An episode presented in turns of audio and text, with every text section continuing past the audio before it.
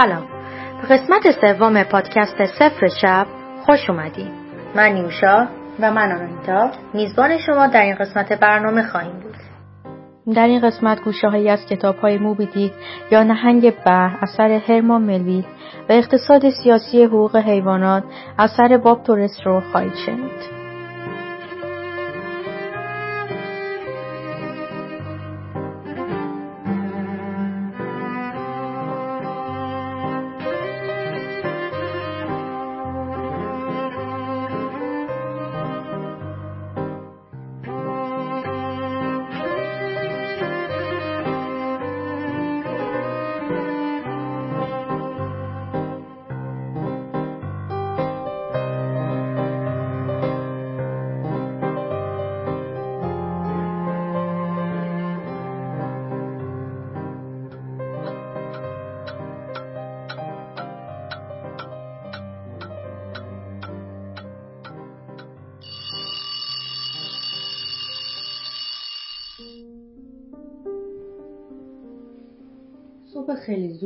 روز تعطیل است.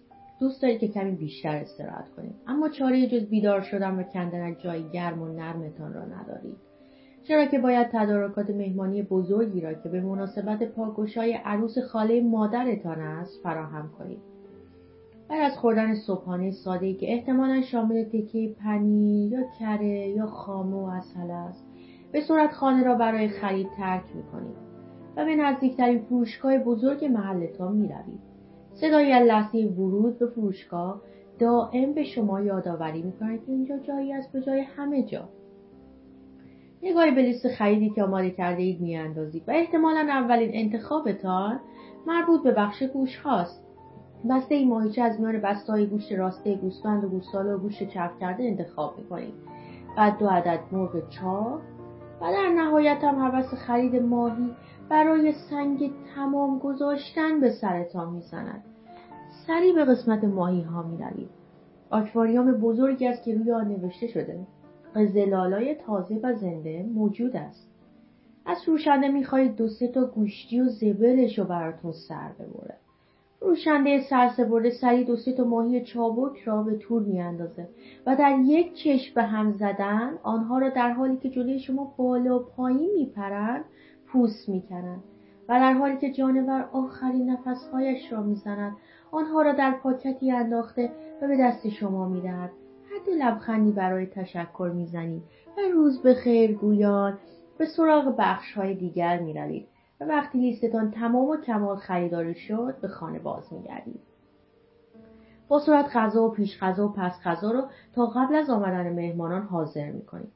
کارها که تمام و کمال انجام شد با خیال راحت زیباترین لباستان را میپوشید و سگ پشمالوی و گربه ملوستان را در آغوش می‌گیرید و از او برای اینکه امروز همراهی خوبی با شما داشته تشکر می‌کنید شب است.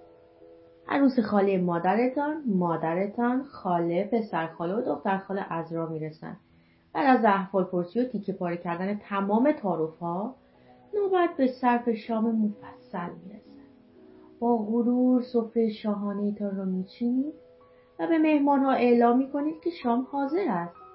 به به چه چه چه میزی چه غذاهای رنگ به رنگی.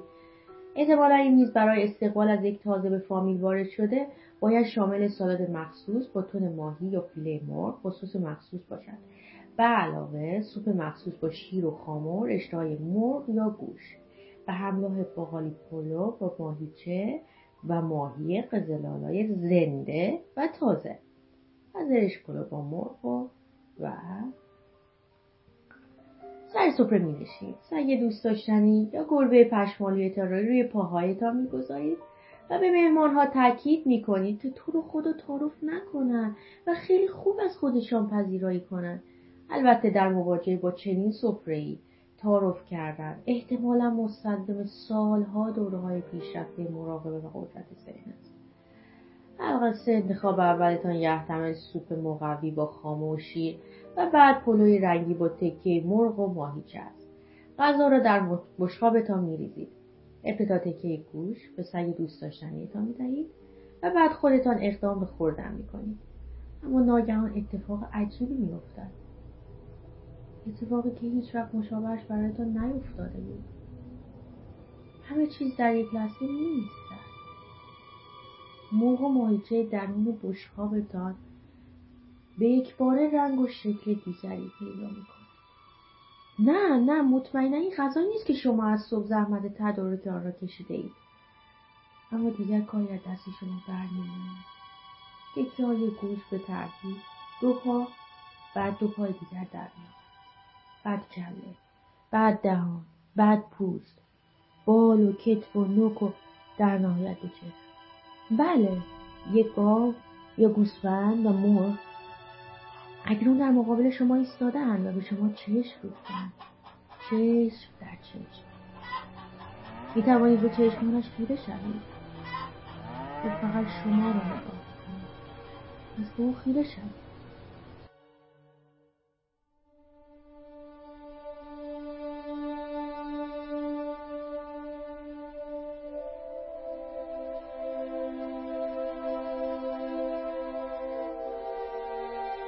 شنبه شبی به گوشت بازار بروید و فوج فوج دو پایان زنده را ببینید که به صفهای دراز چهار پایان مرده چشم دوختند. آیا این منظره را اگر آدمخواری ببیند از تعجب شاختر نمیآورد؟ آدمخوار؟ که آدمخوار نیست.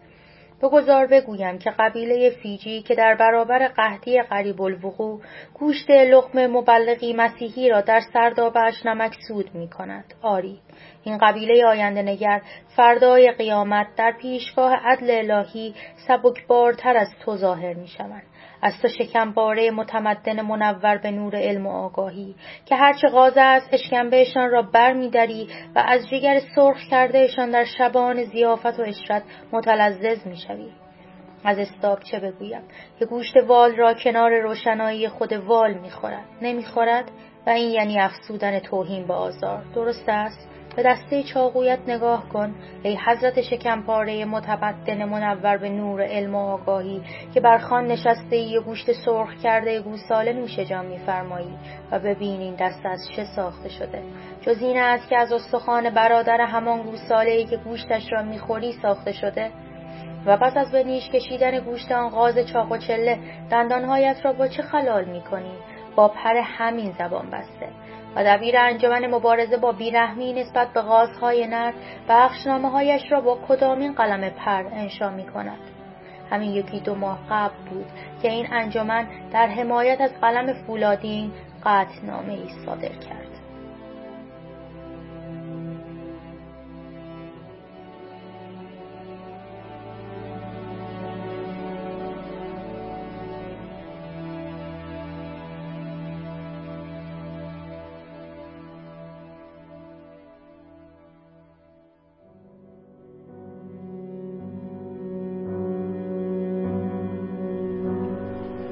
دیگر بهتر از سوراز باشیم. مستقیم برویم سر اصل مطلب. اکنون هولوکاست حیوانات برپا شده. همه ما در برخورد با حیوانات و زندگی آنها یک نازی هستیم. آزاک سینگر می نویسد خودبینی هر انسانی اینکه هر طور که دلش می‌خواهد با گونه های دیگر رفتار کند نمونه شدیدترین تئوری نجات پرستی است. در مقایسه کشتارگاه ها و مراکز پرورش دام و تویور با هولوکاست هر دو عمدی آشکار هستند. یک گروه از موجودات زنده در حال رنج توسط عده دیگر تحت فشار قرار می‌گیرند. اگرچه عدهای بحث می‌کنند که درد و رنج حیوانات احتمالا قابل مقایسه با یهودیان یا بردگان نیست اما در حقیقت یک مسیر موازی و مشابه وجود دارد.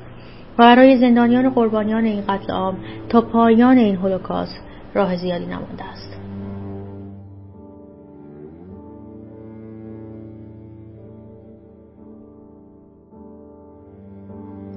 نجات پرستی چسبی ایدولوژیک است که با توجیه وضعیت کسانی که در نامطلوب ترین بخش های اقتصاد کار می کنند و کمترین دستمزد را می گیرند قطعات نظم اقتصادی موجود را به هم متصل نگه می دارد. نجات پرستی مولد این منطقه است که غیر سفید پوستا در جامعه آمریکا عموما باید بدترین مشاغل را داشته باشند زیرا کم هوشترند و کوشا نیستند و بنابراین استحقاق کمتری دارند در این حال نجات پرستی به طبقات مردم چنان ساختار می بخشد و آنان را چنان جامعه پذیر می کند که نقشهایی را درون نظم اقتصادی استثمارگر بازی کنند که با رشتاین نقشهایی در خور مناسب می نامد. علاوه بر اینها نجات پرستی استثمار و سرکوب تمام افراد یک طبقه را مجاز می شمارد.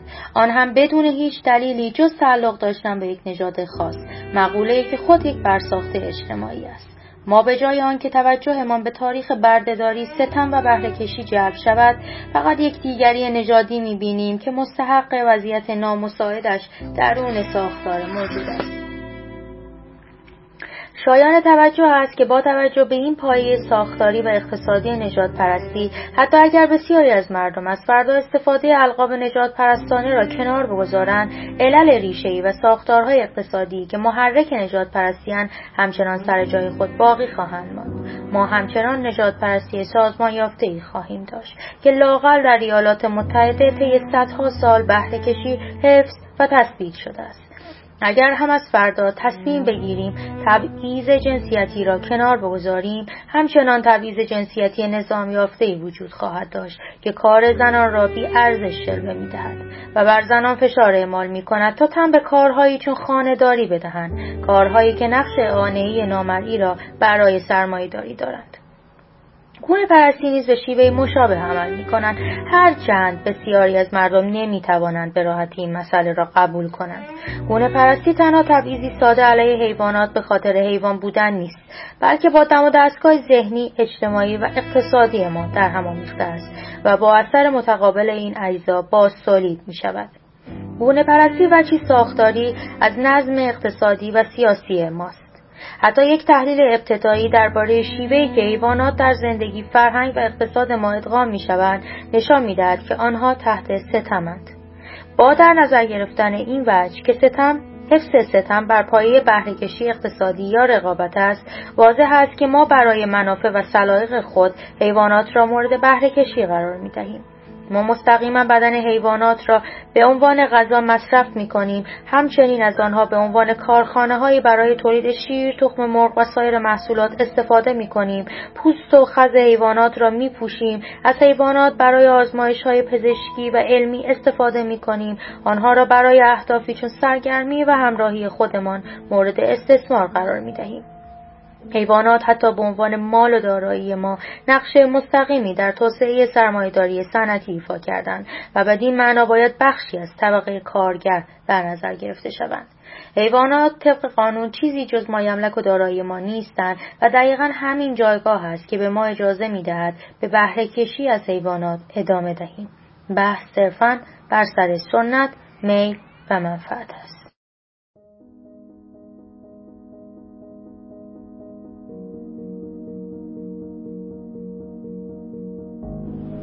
ارتباط ما با حیوانات در چند سطح اتفاق میافتد. اولین و مستقیمترین ارتباط انسان با حیوانات تصاحب آنها به عنوان حیوانات خانگی است. مرزهای این تصاحب تا جای ادامه پیدا کرده که این موجود تمامیت خواه به نام انسان دیگر تنها به داشتن سگ و گربه و خرگوش هم راضی نیست. مار پاندا خرس فیل بله تعجب نکنید حتی فیل. اما این حیوانات خانگی اکثرا از کجا میآیند؟ درست است که اخیرا پناهگاه های داوطلبانه برای جمعآوری و نگهداری حیوانات آواره و سرپرست راه اندازی شدند اما در اکثریت مواقع و از قدیم الایام تا کنون این حیوانات در پانسیون های پرورش حیوانات نگهداری می شوند که هدف نگهداری و پرورش آنها باز هم تولید و سوداوری به نفع بشر فاشیست است. آنها در قفسهایی تنگ و تاریک در کنار هم نگهداری می شوند و این فضا آنها را افسرده و پرخاشگر می کند و ممکن است به همین دلیل حتی توسط خریدارانشان پس فرستاده شوند. به نظر میآید حیوانات خانگی در برزخی میان انسان و حیوان گرفتار شدند. آنها نقشهای اجتماعی و فرهنگی دارند که با آنچه ما بر عهده سایر حیوانات می‌گذاریم کاملا فرق دارند. از دید بسیاری از ما حیوانات خانگی ما عضوی از خانواده ما هستند و اگر از مردم سوال کنید بلافاصله خواهند گفت که سگ یا گربهشان عضوی از خانواده آنهاست. در پاسخ به این صنعتی چند میلیارد دلاری در آمریکای شمالی ریشه دوانده که غذای این اعضای خانواده را فراهم کند بسیار از ما زندگی روزانهمان را با حیوانات سپری می‌کنیم و آنها را به چشم عضوی از خانواده ما می‌بینیم با این همه آنها اصولا و قانونا چیزی بیش از دارایی ما نیستند و قانون بین آنها و دارایی های دیگران تفاوت عمده قائل نمی شود. برای روشن شدن موضوع باید بگویم منظورم از این حرفا دفاع از قسمی سلسله مراتب میان حیوانات نیست. سلسله مراتبی که حیوانات خانگی در رأس آن قرار داشته باشند. بلکه می‌خواهم نشان دهم مفهوم حیوان به عنوان دارایی تا چه حد در قانون و فرهنگ ما ریشه دوانده. حتی حیوانات خانگی حیواناتی که ما بیش از هر کسی با آنها احساس نزدیکی می‌کنیم موجوداتی که بسیاری از ما حتی تخت خوابمان را با آنها شریک می‌شویم. چیزی جز دارایی صاحبان خود نیستند. یعنی درست مانند سایر حیواناتی که برای ارزای خواسته های انسان به کار می‌روند. از بیشتر جهتهای قانونی سگ شما مانند آیپد شما یا ماشین شما یا هر چیز مادی دیگری است که مال شماست. مختارید با دارایی مادیتان هر کاری که دلتان خواست بکنید. و گرچه قوانینی هست که خشونت علیه حیوانات را منع می کند اکثر حمایت های قانونی که به حیوانات ارائه می شود به این تصور بستگی دارد که ما به عنوان صاحبان دارایی باید با داراییمان درست رفتار کنیم. هرچند بزرگترین تفاوت میان آیپد من و سگم این است که سگم احساسات دارد.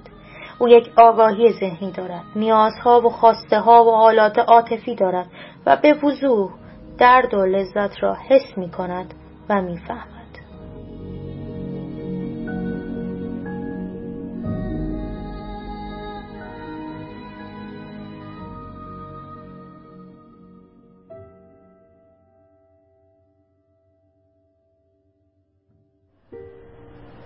دومین راه این ارتباط غذا است. یعنی چه؟ یعنی تصاحب حیوان به عنوان منبع غذایی. شکم بشر تبدیل به گورستان جانوران مرده شده است. جانورانی که در جنایتی عظیم و مشروع روزانه کشته می‌شوند و به سر سفره ها اما اگر مراکز پرورش حیوانات دیوار شیشه ای داشت باز هم قدرت خوردن آنها را داشتیم؟ همه انسان ها در دنیا روزانه میلیاردها تون گوش مصرف می کنند بدون اینکه دقیقا بدانند که این فرایند چطور انجام می شود. دامپروری ها، مرغداری ها و کشتارگاه ها بیرون از شهرها و دور از چشم بقیه فعالیت می کنند و تلویزیون رسمی هم حق پخش این جنایت را ندارد. در نتیجه انسان بدون اینکه بداند این گوشه کباب شده چطور به دستش رسیده و بدون اینکه بخواد بداند که چطور به دست آمده در خشنترین شکل ممکن آن را به میش می‌کشد. اما بیایید برای یک بارم که شده خودمان را جای دیگر موجودات بگذاریم تا بدانیم روزانه در سکوت چه رنجی را از سر میگذرانند شنیدن این داستان نشان می‌دهد که انسانهای عادی نه تعداد کمی که فوقالعاده بیرحم و سنگین هستند اما اکثریت مردم به صورت عضو فعال و راضی اجازه می‌دهند تا پول و سرمایهشان صرف روش های مورد نیاز برای قربانی کردن مهمترین خواسته و نیازهای اعضای گونه دیگر شود تا بی اهمیت در این خواسته های گونه خودشان را برطرف کنند متداولترین گوشتی که در کشور ما تولید می شود گوشت گاو، گوسفند، مرغ و ماهی است. اکنون می‌خواهیم شرح کوتاهی از سرگذشت این موجودات در مراکز پرورش دام و تویی را برایتان بگوییم که مسلما فرسنگ ها با تصاویر کودکیمان در روستاها و خانه ها از گردش و چرای گاوها گوسفندها مرغها متفاوت است.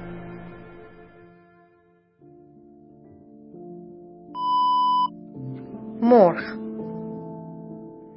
بر اساس دستورالعمل تصدیق شده پرورش تویور باید برای هر مرغ فضایی بالغ بر 170 تا 200 سانتی متر مربع وجود داشته باشد. ممکن است از نظر شما زیاد باشد اما این مقدار فضا بی نهایت کوچک است. برای اینکه درک کنید این فضا چقدر کوچک است کتابی که می‌خوانید را کاملا از وسط باز کنید. فضایی که می‌بینید حدوداً 200 سانتی متر مربع است. تصور کنید که یک مرغ حدوداً یک کیلو نیمی را در فضای کوچکتر از کتابی که پیش رویتان باز است قرار دهید. حالا درک می کنید چه فضای کوچکی در اختیار یک مرغ ترخ گذار است. حتی جای کافی وجود ندارد برای آنکه پرنده بالهایش را از هم باز کند یا بنشیند یا هر فعالیت طبیعی دیگری را انجام دهد. مرغها پیش از آنکه در این قفسها گذاشته شوند نکچینی می‌شوند این کار زمانی انجام می شود که ده روز یا کمتر از عمر پرنده می گذرد و در این فرایند از تیغه داغ استفاده می شود و از رشد دوباره نوک جلوگیری شود. این عمل طبعا بدون داروی بیهوشی صورت می گیرد. نوکچینی یا آنچه این صنعت با حسن تعبیر پیرایش نوک مینامد تنها یکی از شیوه های مسله کردن بدن این حیوانات است. برای تطبیق آنها با نیازهای تولید سرمایه. بدون نکچینی حیوانات یکدیگر را به خاطر استرس ناشی از حبس فشرده به دست انسان تا سرحد مرگ نک می‌زنند. بدون این کار میزان مرگ و میر مرغها افزایش مییابد و کاهش آشکاری در محصول برای مرغداری در پی دارد. هدف نکچینی خونسا کردن این پدیده با استحاله کامل یک مرغ از حیوان به ماشین مولد است. این کار به تولید کنندگان اجازه می دهد حیوانات را محبوس کنند و در فضاهایی چنان کوچک نگه دارند که برای تولید کننده سودآور ولی برای پرندگان بیگانه کننده رنجآور و دردناک است. تولید کنندگان اغلب جهت افزایش تولیدات مرغها آنها را وادار یا تحریک به پرریزی می کنند ریختن پرها یکی از جنبه های عادی فیزیولوژی پرنده است اما این پدیده وقتی در اختیار تولید کنندگان قرار می گیرد به عنوان روشی جهت افزایش تولید مورد استفاده قرار می گیرد. پریزی اجباری اغلب همراه است با گرسنگی دادن به پرندگان و همچنین تغییر تناوبی الگوهای نور تا مکانیسم های فیزیولوژیک پرندگان فرید بخورد و با آن چیزی که شبیه تغییرات فصلی به نظر می رسد واکنش نشان دهد. در آخرین عمل پرورش دام و طیور برای اتحادیه تولید کنندگان تخم مرغ گرسنگی دادن به پرنده برای اجبار به پرریزی منع شده است. اما اجازه دارند در عوض از غذاهای کم پروتئین استفاده کنند. شایان ذکر است که پرریزی اجباری یعنی بیرون کشیدن کامل تمام ظرفیت تولیدی پرندگانی که بدنهایشان تمام طول عمر به عنوان ماشین تولید مورد استفاده قرار گرفته است. حتی دستورالعمل اتحادیه تولید کنندگان تخم مرغ هم این موضوع را به رسمیت می‌شناسد. در این دستورالعمل آمده پرریزی باعث می شود تعداد مرغهایی که در صورت عدم پرریزی اجباری باید اضافه شود تقریبا چهل تا پنجاه درصد کاهش یابد و این خود باعث می شود تعداد مرغهای از کار افتاده که باید جمع منتقل و کشته شوند به طور چشمگیری کاهش یابد. یک مرغ می تواند با پرریزی تا 110 هفته زنده بماند و بدون پرریزی بین 75 تا 80 هفته عمر می کند. علاوه بر همه اینها زمانی که سرمایه تمام ظرفیت تولیدی مرغها را بیرون کشید و به ته رساند آنها را به زیان این صنعت از کار افتاده تلقی می کنند و آنها را بین 75 تا 110 هفتگیشان سلاخی می کنند دستورالعمل اتحادیه تولید کنندگان تخم مرغ درباره تقلیل جمعیت کلی مرغها در مزرعه ها صحبت می کنند چرا که همه آنها باید در زمانی مشخص و تعیین شده تولید کنند پرهاشان را بریزند و سپس با هم بمیرند در نهایت یک جنبه از تولید تخم مرغ که بیشتر ما هرگز با آن فکر نمی کنیم. اگر ماده ها تخم می‌گذارند پس چه بر سر نرها میآید اگر نرها مثلا در صنعت تخم مرغ غیر مولد و بیفایده باشند دور ریخته می شوند. در این مورد دور ریختن یعنی با گاز خفه می شوند یعنی زنده زنده برای استفاده در کودها خرد و خمیر می شوند یا صرفا دور انداخته می شوند تا در زباله ها یا در اثر خفگی در زیر کوهی از جوجه های دور ریخته شده یا به خاطر گرسنگی و تشنگی بمیرند صرفا مرغها به عنوان تولید کنندگان تخم مرغ ارزشمند به حساب میآیند اما نرها غیر ضروری غیر مولد و دور ریختنی و در حقیقت هیچ ارزشی برای کل روند تولید ندارند.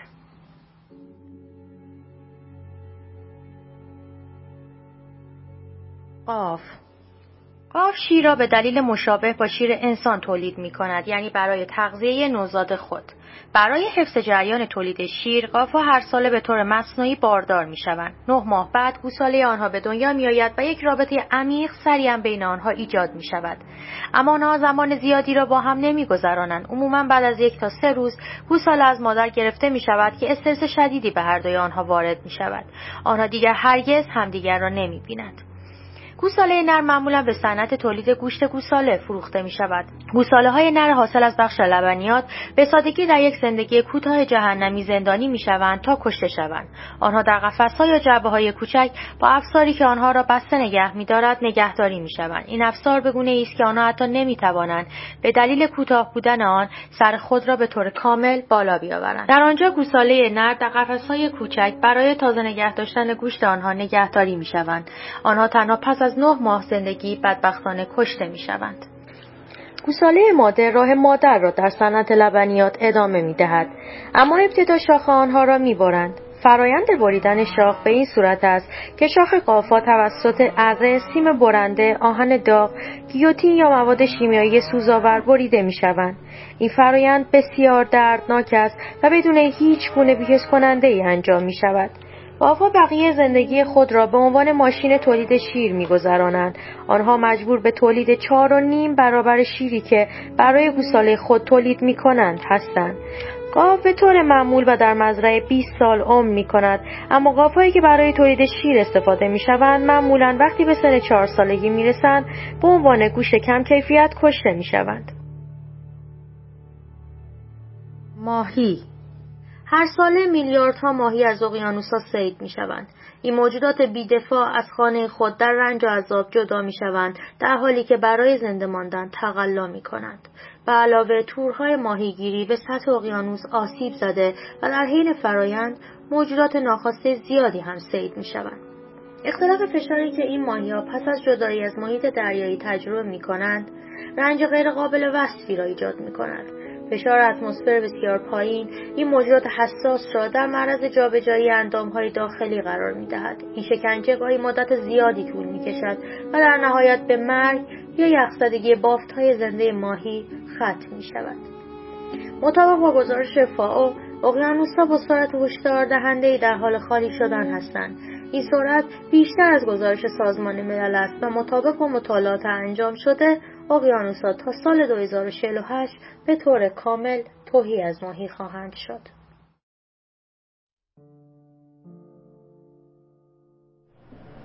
سومین راه ارتباطی ما با حیوانات تملک آنها برای تولید پوشاک و کفش و وسایل خانگی است هیچ روند طبیعی در تولید پوست و خز حیوانات وجود ندارد. جدای از رنج حیوانات این فرایند منجر به تغییرات آب و هوا، نابودی زمین و آلودگی آب و هوا می شود.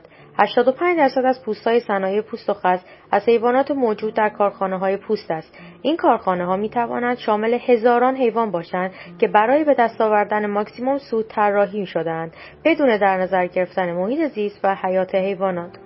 هر راسوی پرورش یافته در این کارخانه ها در حدود چهل پوند فضولات تولید می کند. تنها کارخانه های تولید پوست راسو در آمریکا سالانه میلیون ها پوند فضولات تولید می کنند.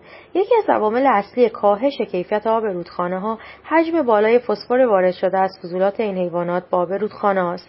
به گزارش بانک جهانی فرایند خطرناک کندن پوست بسیار مشکل ساز است. به طوری که در رتبه یک صنایع آلودگی با فلزات سمی قرار دارد. زمانی که حیوان کشته شده و پوست آن کنده می شود حجم بالایی از مواد سمی برای جلوگیری از فاسد شدن پوست استفاده می شود برای مثال در دانمارک 19 میلیون راسو در سال کشته می شوند که بیشتر از 8000 پوند آمونیاک وارد هوا می شود اکثر چرم تولیدی آغشته به کروم است تمام پسماند حاصل از این کارخانه ها حاوی کروم و مقادیر بالایی از سایر آلاینده ها مانند پروتئین مو نمک لجن آهکی سولفید و اسید است به علاوه حدود 15 هزار گالون پساب و 2200 پوند پسماند جامع تولید می کند و صنعت چرم همچنین 800 هزار تن تراشه کروم سالانه تولید می کند.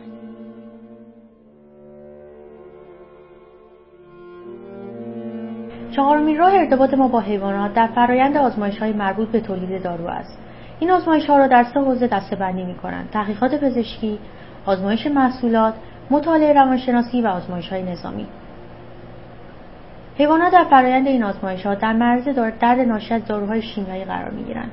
در بسیاری موارد فشارهای روانی زیادی در روند آزمایشات روانشناسی به آنها وارد می شود و همچنین بسیاری از آنها زنده زنده شکافته می شوند تا عملکرد تحقیقات را پیش ببرند. تمامی این اشکال مختلف استفاده از حیوانات معمای بغرنجی به وجود می آورد که باید جواب آن را از حامیان آزمایش بر حیوانات پرسید. اگر حیوانات حقیقتا آنقدر شبیه ما هستند که بسیاری از دانشمندان استفاده از نمونه های حیوانی را ضروری می‌دانند پس باید بپذیریم که به راستی شبیه ما هستند و شایسته نیست که تحت چنین شرایطی رنج و عذاب بکشند. با وجود این در گفتگوهایی که با زنده شکافان یا حامیان زنده شکافی داشتم بارها به من گفتند که انسانها و حیوانات از لحاظ دریافتشان از درد کاملا متفاوتند و واکنش های روانی متفاوتی نشان میدن. اگر چنین باشد و اگر حیوانات واقعا این حد با ما تفاوت دارند آن وقت باید به این فکر کنیم چطور استفاده از حیوانات برای درک فیزیولوژی و روانشناسی انسان مناسب است بدین تعبیر این آزمایش کنندگان در تله منطقی گرفتار می شوند. اگر حیوانات آنقدر شبیه ما هستند که استفاده از آنها را به عنوان مدل آزمایشگاهی توجیه می کند پس باید قبول کنیم آنها هم مانند ما زجر می‌کشند. اگر آنها آنقدر با ما تفاوت دارند که زجر را نمی‌فهمند یا آنطور که دکارت استدلال می کند صرفا ماشین های شناختی پس باید بپرسیم که آیا حیوانات الگوهای خوبی برای آزمایش فراهم می کنند یا نه.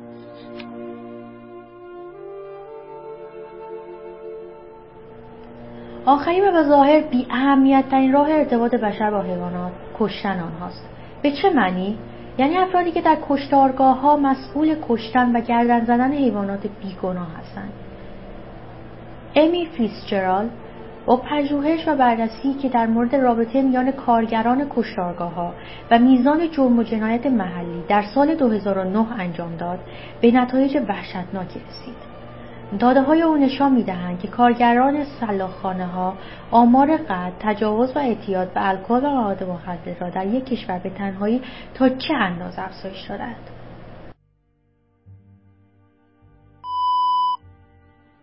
این شیوه تولید علاوه بر حیوانات و انسانهایی هم که در این صنایع کار می کنند آسیب می‌زند. کار در سلاخانه در دسته مشاغل بسیار خطرناک قرار دارد و مهاجران غیرقانونی حضور چشمگیری میان کارگران سلاخانه ها دارند. ویرژیل باتلر، کارگر سابق تایسون، یکی از بزرگترین شرکت های عملآورنده مرغ، کار در سلاخانه را وقتی چهارده ساله بود و برای حمایت از خانوادهاش شروع کرد. باتلر طی چهارده سال کار برای تایسون و کار در جنبه های مختلف سلاخی به چشم خود دیده است که با کارگران مثل کالای یک بار مصرف رفتار می شود و خود در شرایطی کار کرده است که در آن امنیت کارگران مورد تهدید است. به خاطر سرعت خط کشتار کارگران اغلب در معرض خطر بریدن بدن خودشان قرار دارند. باتر می‌گوید زخمی شدن مسئله نبود. اینکه چه وقت زخمی شوی مسئله بود. به خاطر ساعت کاری یا تقاضای افزایش سرعت تولید بسیار از کارگران برای اینکه بتوانند همپای خط کشتار کار کنند آمفتامین مصرف می‌کنند. مصرف مواد در سلاخانه ها شایع است. کارگران دیگری که مشغول کشتار حیوانات دیگرند نیز تجربه مشابهی را گزارش می‌کنند. آنها آمفتامین مصرف می‌کنند تا بتوانند همپای خط کشتار کار کنند. نباید مشکلات سلاخی حیوانات کوچک را دست کم گرفت. اما سلاخی حیوانات بزرگ ابعاد خطرناک دیگری دارد. زیرا حیواناتی که صدها یا هزاران کیلو وزن دارند از پا زنجیر می‌شوند تا وارد چیزی شوند که می‌توان آن را خط خونین قصابی و کشتار نامید. همچنین به خاطر سرعت تولید در سلاخخانه ها بسیار از حیوانات در هنگام سلاخی حداقل نیمه هوشیارند چرا که به درستی از پا در نیامدند. نتیجه هم برای انسان و هم برای حیوان فاجعه بار است. گیل آیزنیتز در کتاب سلاخانه مشکلات آزار و قفلت در سلاخانه های ایالات متحده را بررسی می کند و در مصاحبه هایی که با افراد شاغل انجام داده نشان می دهد این مشکلات چطور در خود سیستم آشکار می شود. آیزنیت با کارگرانی مصاحبه کرده که پوست حیوانات را زمانی میکندند که آنها هنوز پلک می‌زدند لگد می‌زدند ناله می‌کردند و جیغ میکشیدند.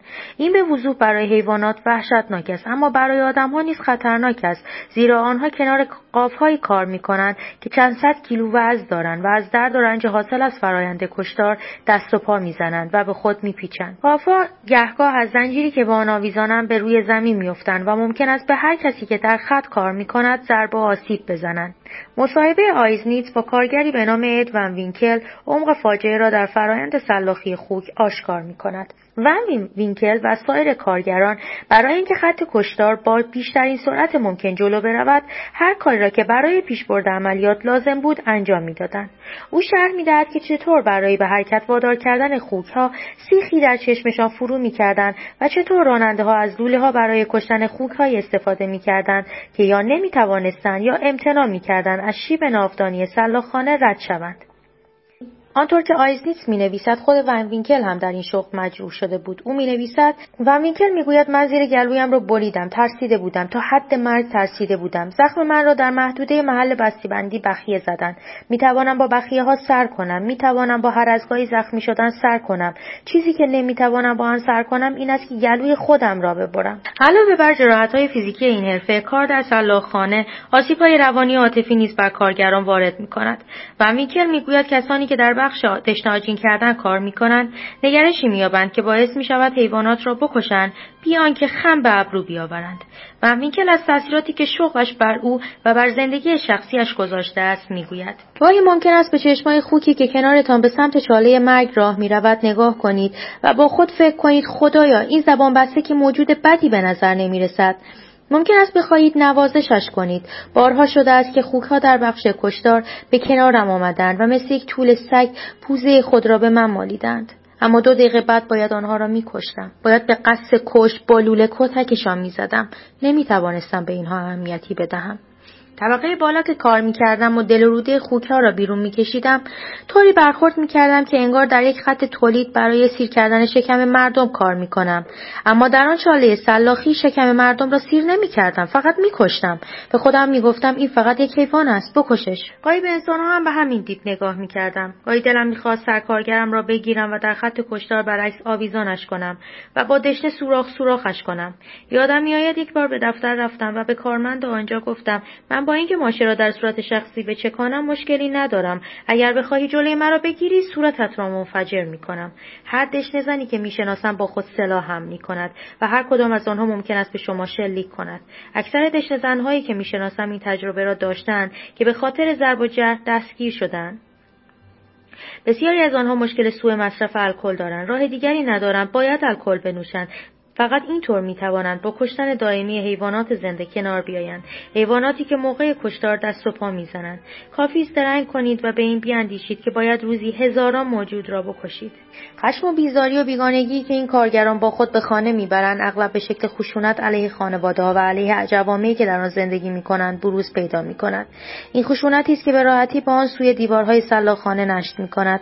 ویرجیل باتلر هم مانند ون وینکل متوجه شد که هرچه بیشتر برای تایسون کار می کند همینطور خشن و خشنتر می شود. ضمنا متوجه شد همکارانش نیز همینقدر خشنند و برخی از آنها خانواده هایشان را اذیت می کنند. منطق تولیدات حیوانی مدرن مستلزم آن است که حیوانات به سرعت سلاخی شوند بدون اینکه عوارض جانبی که بر مردم حیوانات می‌گذارد کوچکترین اهمیتی داشته باشد حیوانات رنج می‌کشند زیرا درست بیهوش نمی‌شوند و وقتی هنوز خوشیارند سلاخی می‌شوند انسانها آنهایی که باید این سلاخی را انجام دهند عذاب می‌کشند چرا که باید برای انجام کاری که ازشان خواسته شده بخشی از وجود خود را سرکوب کنند که ذاتا از مشاهده این اعمال خشن احساس انزجار می‌کند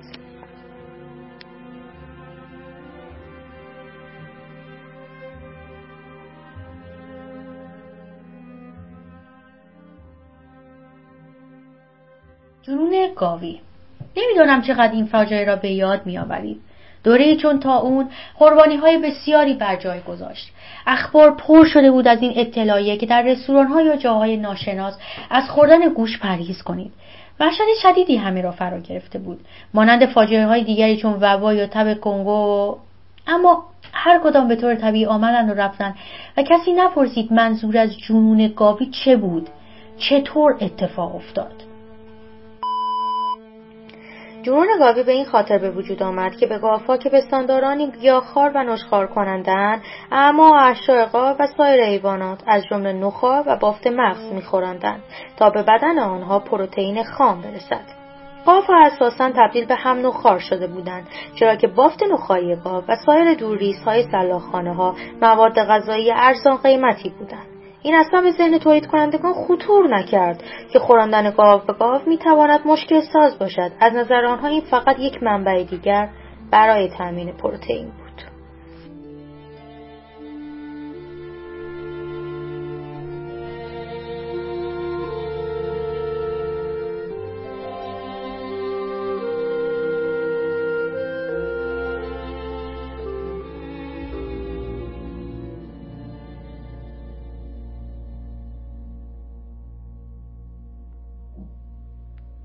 بسیاری از مردم و شاید حتی خود شما ذبح شری را عاملی در کم کردن خشونت برای کشتن حیوانات بدانید. ذبح شری در چه شرایطی انجام می شود؟ یک، کسی که حیوان را سر می برد باید مسلمان باشد. دو، هنگام بریدن سر حیوان را رو به قبله قرار دهد و ذکر نام خدا را بگوید. سه، هنگام بریدن سر چهار رگ حیوان پشت هم بریده شوند. این چهار رگ عبارتند از حلقوم یعنی مجرای تنفسی و مریم یعنی مجرای غذا و دو شاهرگ که در دو درب حلقوم قرار دارند. چهار بعد منتظر میمانند تا جان از بدن حیوان پدر شود وقتی به طور کامل مرد سرش را از بدنش جدا می کنند.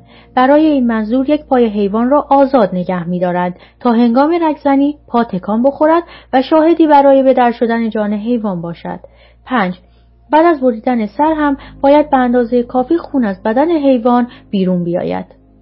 و اما یکی از موارد مکرو در ذبح شرعی این است که حیوان نباید در کنار هم نوعش کشته شود. به عبارتی آنها نباید شاهد مرگ هم نوعشان باشند. حالا برگردیم به روند دامداری سنتی. همانطور که می‌دانیم در دامداری سنتی تعداد زیادی حیوان با هزینه پایین و در زمان کم پرورش داده شده و کشته می شوند. آنها برای کشته شدن وارد خط کشتار می شوند و در حالی که از زنجیری آویزان شدند که در واقع خلاف شرع زپ اسلامی است سلاخ باید پشت سر هم و با سرعت چهار رگ حیوان را بزند آنها در حالی که گردنشان آویزان است چهار رگشان زده می شود و اغلب در حالی که مری و نایشان از گردنشان بیرون افتاده آویزان رها می شوند تا علاوه بر تماشای جان دادن خودشان شاهد جان دادن هم نوعشان هم باشند. شاید خیلی از شما این موضوع را ندانید که طبیعت گوسفندان به عنوان حیوانات گوشتی چیست و احتمالا اکثر شما آنها را موجوداتی خنگ و کودن همچون گاو یا خر می‌دانید اما حقیقت چیز دیگری است. گوسفندها موجوداتی باهوش همچون سگها هستند. آنها همزمان قادرند تا پنجاه چهره مجزا را به خاطر بسپارند و همچون سگها اگر با اس صدایشان کنید به دنبالتان میآیند و عاشق بازی و مهربانی هستند. آنها آنقدر مهربانند که اگر یکی از همبازیهایشان برای کشتار فرستاده شود تا چند روز چشم به راه او میمانند. حالا می توانید بفهمید که این موجود با دیدن جان کندن رفیقش چه فشار روانی را متحمل می شود. این گوش چیست؟ جز تکه مردار که تجمع استرس و تنش و نفرت است؟ عقیده مرسوم علیه گیاهخواری این است که اگر ما حیوانات را نخوریم همه آنها رها شده و محیط زیست را تخریب می کنند یا همه آنها کشته شده و منقرض می شوند. برای رد این نظر باید به این حقیقت تاکید کرد که دامداری سنتی بر مبنای سیستم عرضه و تقاضا فعالیت می کند. زمانی که ما کالایی را می خریم تقاضا وجود دارد. در نتیجه به نسبت آن عرضه هم وجود خواهد داشت. کشاورزان همان اندازه حیوان پرورش می دهند که بتوانند بفروشند. در غیر این صورت هیچ توجیه اقتصادی برای آنها وجود ندارد. زمانی که تعداد افراد گیاهخوار افزایش پیدا کنند به همان نسبت تعداد حیوانات پرورش یافته در دامداری سنتی نیز کاهش خواهد یافت در نهایت به وضعیتی خواهیم رسید که دیگر میلیاردها حیوان به صورت مصنوعی و فشرده پرورش داده نشده و در کشتارگاه ها کشته نمی شوند. گافای شیرده طوری پرورش داده می شوند که ده برابر شیر بیشتر از طبیعت معمول خود تولید کنند. مرغهای گذار طوری پرورش مییابند تا 300 تخم در سال تولید کنند در حالی که این رقم برای آنها به طور طبیعی 10 تا 20 تخم مرغ در سال است جوجه های گوشتی با سرعت بالا به صورت غیر معمول بزرگ می شوند و گوسفندها طوری اصلاح نجات شدند که پشم بیشتری نسبت به حالت معمول تولید کنند و برای بیشتری به وجود آورند. نکته قابل توجه دیگر این است که بسیاری از این حیوانات بومی کشور تحت پرورششان نیستند و به طور مصنوعی پرورش داده می شوند. برای مثال گوسفند بومی آمریکا نیست ولی متاسفانه سایر حیات وحش و زیستگاه های طبیعی را از بین می‌برند تا زمین های پرورش این حیوانات را فراهم کنند. حیات وحشی بومی نیز شکار شده و کشته می شود تا از گله های مزرعه حفاظت شود.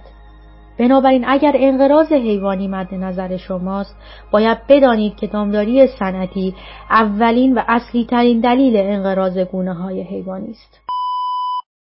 در اینجا ممکن است برخی از شما بپرسید گیاهان چطور؟ اگر ما باید از اعمال آسیب نالازم بر حیوانات اجتناب کنیم پس چرا می توانیم به گیاهان آسیب برسانیم و از کجا می دانیم آنها زیشور نیستند.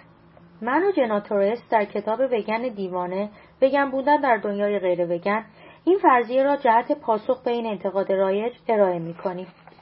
یک کلم بروکلی و یک خوک را بردارید و یک سیخ داغ به هر کدام فرو کنید.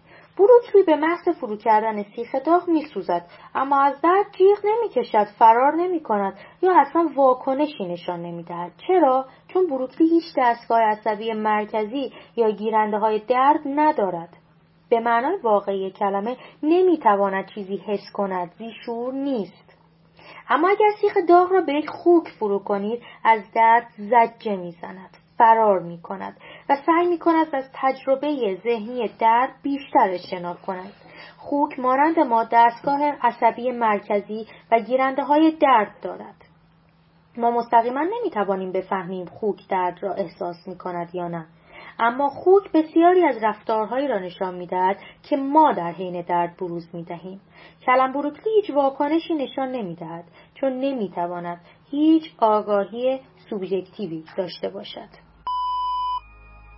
اگر یک بار موفق به خیره شدن در چشمان این موجودات زیبا و دوست داشتنی شوید خواهید دید که زندگی آنها بو کشیدن گلها و جس و خیز و چرا در تپه ها و دشتها در حداکثر عمر 20 سالهشان است نکشته شدن زود هنگام در زندگی سراسر رنج و درد و چال شدن در گورستان شکمهای ما به طور قطع همه ما حداقل یک بار در زندگیمان شانس دیدار با این موجودات را در طبیعت روستایی یا حتی حیات خانه مادر بزرگ و پدر بزرگمان داشته ایم و دیده ایم که این جانوران زنده بخشی از طبیعت ما هستند.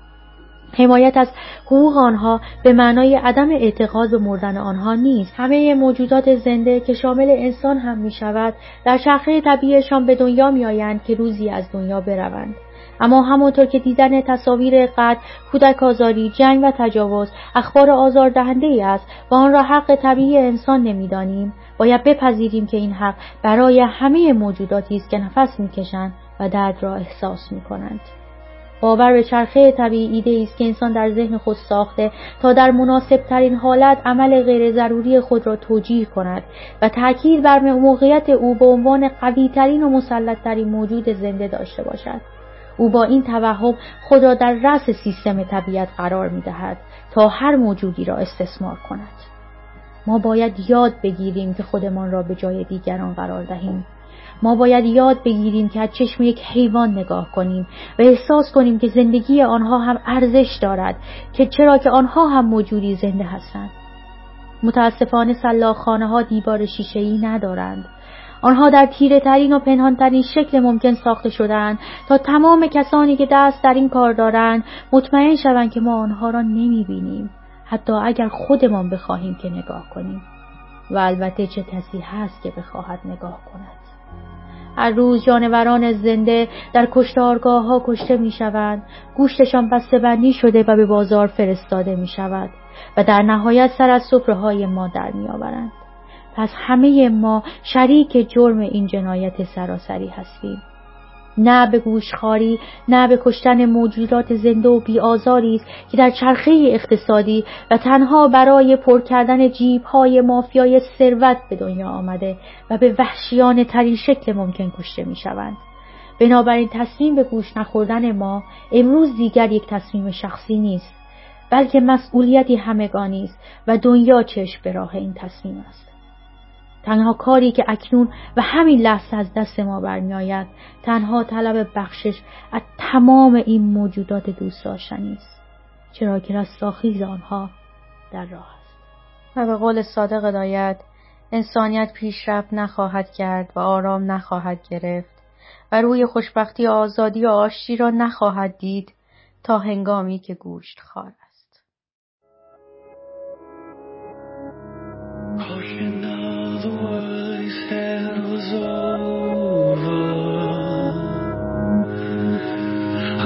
Well.